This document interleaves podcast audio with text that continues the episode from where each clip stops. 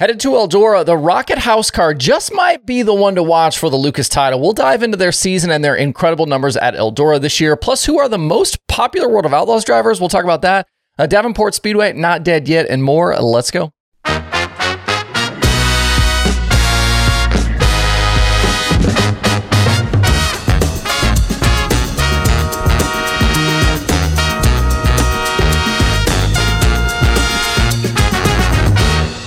It's Wednesday, October 18th. I'm Justin Fiedler. This is Dirt Tracker Daily.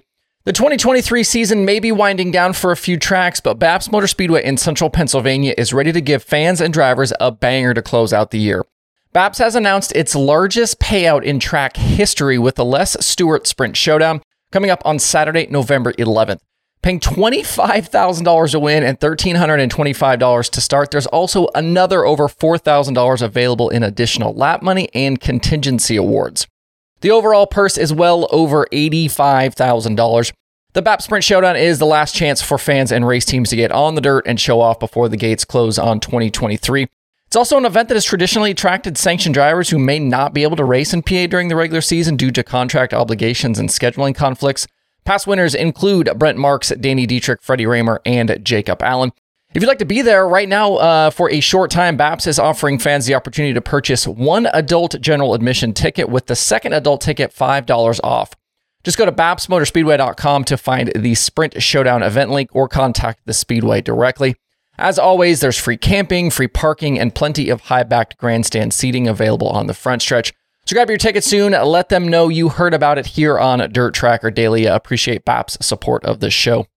I don't know if you've seen it, but the World of Outlaws uh, are currently running most popular driver fan votes at the moment.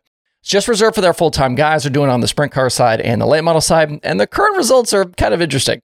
After you vote, you can see who's got the highest percentages, but things are very different from the sprint car side to the late model one. On the sprint car side, three drivers have double digit percentages at the moment. They are Logan Schuchart in third. He's got 10% of the vote. David Gravel in second, 21% of the vote. And then uh, Sheldon Haudenschild leads 32% of the vote. Not really shocked by any of those numbers. Uh, and we, uh, as we get closer to a potential split in the sprint car world, the important people might be taking a look to see uh, this uh, to see who they should be attracting to their series for 2024. When you look at some of these drivers on Google Trends, Sweet and Gravel are actually much higher than Sheldon uh, over the past year, which I think could probably be attributed to performance this season, plus Brad Sweet's involvement in High Limit. On an interesting uh, note here as well, Rico Abreu seems to top all of them via trends. On the late model side, though, I think we've had a bit of ballot stuffing. Todd Cooney has somehow garnered nearly half the vote at 46%, 14th in the standings, just a single top 10 all season. Uh, makes me think the rest of the late model fan base might be asleep at the wheel here. If you want to check out the voting for yourself, uh, there are links to both sets on the Outlaw social media channels. Uh, drop me a comment, let me know what you think about the results. Uh, in the lead up to this uh, weekend's Dirt Track World Championship at Eldora and the Lucas Chase finale, we've been spotlighting the four contenders this week. And if you've noticed, we've been working up through the standings. So we started with Devin Moran in fourth. Uh, today, uh, we're up to Hudson O'Neal in second. Yesterday, we talked about Jonathan Davenport in third. Uh, O'Neal is still in his first full season as the Rocket chassis uh, house car driver. Uh, he took over late in 2022 for the departing Brandon Sheppard. Mark Richards came calling for O'Neal, who was driving at the time for Double Down Motorsports, uh, to become the next in a very solid line of highly successful house car pilots. It took a little bit of time for Rocket to find their footing in 2023, as we documented on this show. I also think it's funny some of those uh, shows and some of the YouTube shorts and TikToks that we posted from back then. People are now coming back to later and commenting on them now, like, see what happened to the Rocket House car? Uh, so you wait six months and then come back later. I love it. It's super hilarious. Uh, the by the latter part of East Bay, though, they had kind of started to get things to fall in place. Uh, they ended up winning three straight and having a five straight Lucas Top Two finishes uh, into the month of May. From there, they've been very strong all season. And while Ricky Thornton Jr. has continued on his absolute tear, Huddy's grip on second place in the Lucas standings has never been in doubt. In series action, he heads to Eldora this week uh, with six wins in 53 races. He's got 31 top uh, 31 at top fives, excuse me, and 43 top tens. He's also very much in the fight with the Flow Series as well. He trails points leader Bobby Pierce over there by just a few headed to the season's final weekend. It's not outside the realm of possibility that he could win two championships this season. Looking at his whole 2023 campaign, 15 wins in 88 races with 72 total top 10s. That is across Lucas, the Outlaws, the Flow Series, XR, and all the other stuff they've done. As we talked about a few weeks ago, O'Neal should get decently close to a million dollars in earnings this season. As for his chances on Saturday night at the Dirt Track World Championship, I'd put him pretty close second to Jonathan Davenport. JD, I think, is clearly the favorite, uh, favorite based on recent history, but O'Neal and the Rocket One have been very good at Eldora this year between the two Crown Jewel weekends. In six feature events, that includes the four prelim nights and the two big shows at the World and the Dream, O'Neal has led laps in five of them. He had a win and a second before finishing seventh at the Dream in June, and leading into his incredible World 100 victory just a little over a month ago, he could have easily sl- uh, swept that entire weekend. He won the first prelim show and was out front in the second before he had issues. And we haven't seen many drivers track down Davenport at Eldora in a crown jewel and drive by him for the win, but that's exactly what O'Neal did during the World. They've also got some added momentum on their side coming off their recent Flow Series win at Tri County. O'Neal is a multi time crown jewel winner already at just 23 years old, so this moment won't be too big for him.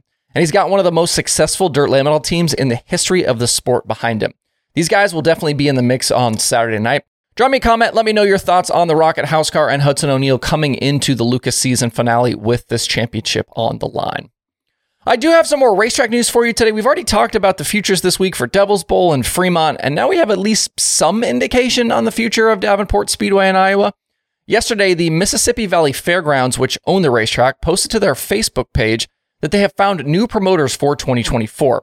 They said Friday Night Lights will be back along with their special event. No further details were provided. We don't know at this moment who the promoters are, but we should know more in the coming months.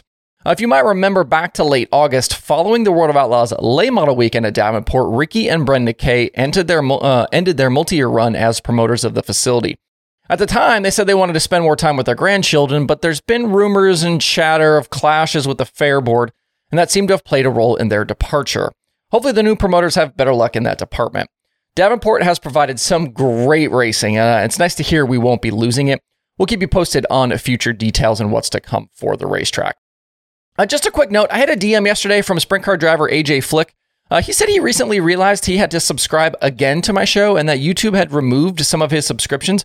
Might not be a bad idea if you've already subscribed in the past to just make sure you're still subscribed yourself. I certainly appreciate AJ giving me the heads up about the situation. Uh, looking around the other dirt racing shows this week, Wing Nation has Sam Hafertepe, Danny Smith, and James McFadden. Passing Points has Brian Holbert. Dirt Tracks and Rib Racks has Eddie Tafoya. Hoagie's Garage has Kenny Jacobs and Zeb Wise. Dunwich on Dirt has Dave Dusick. And Non Wing Worldwide has the legend Dave Darland. There are also new episodes of The Dirt Reporters, The Dirt Nerds, Dirt Track Confessions, and Dirt Track Weekly. Also, joining the podcast page this week is the Across the Groove show. The Cross Brothers have guests and uh, talk dirt racing out in California. To see all of these shows, all of the episodes, links to everything, head over to dirttracker.com slash podcasts. Uh, that's it for the show today. The streaming schedule is just the 24-7 channel uh, channels and micros from Millbridge tonight on Dirt Vision. You can see that schedule over at dirttracker.com slash watch tonight. Hope you guys have a great Wednesday out there. We'll see you right back here tomorrow.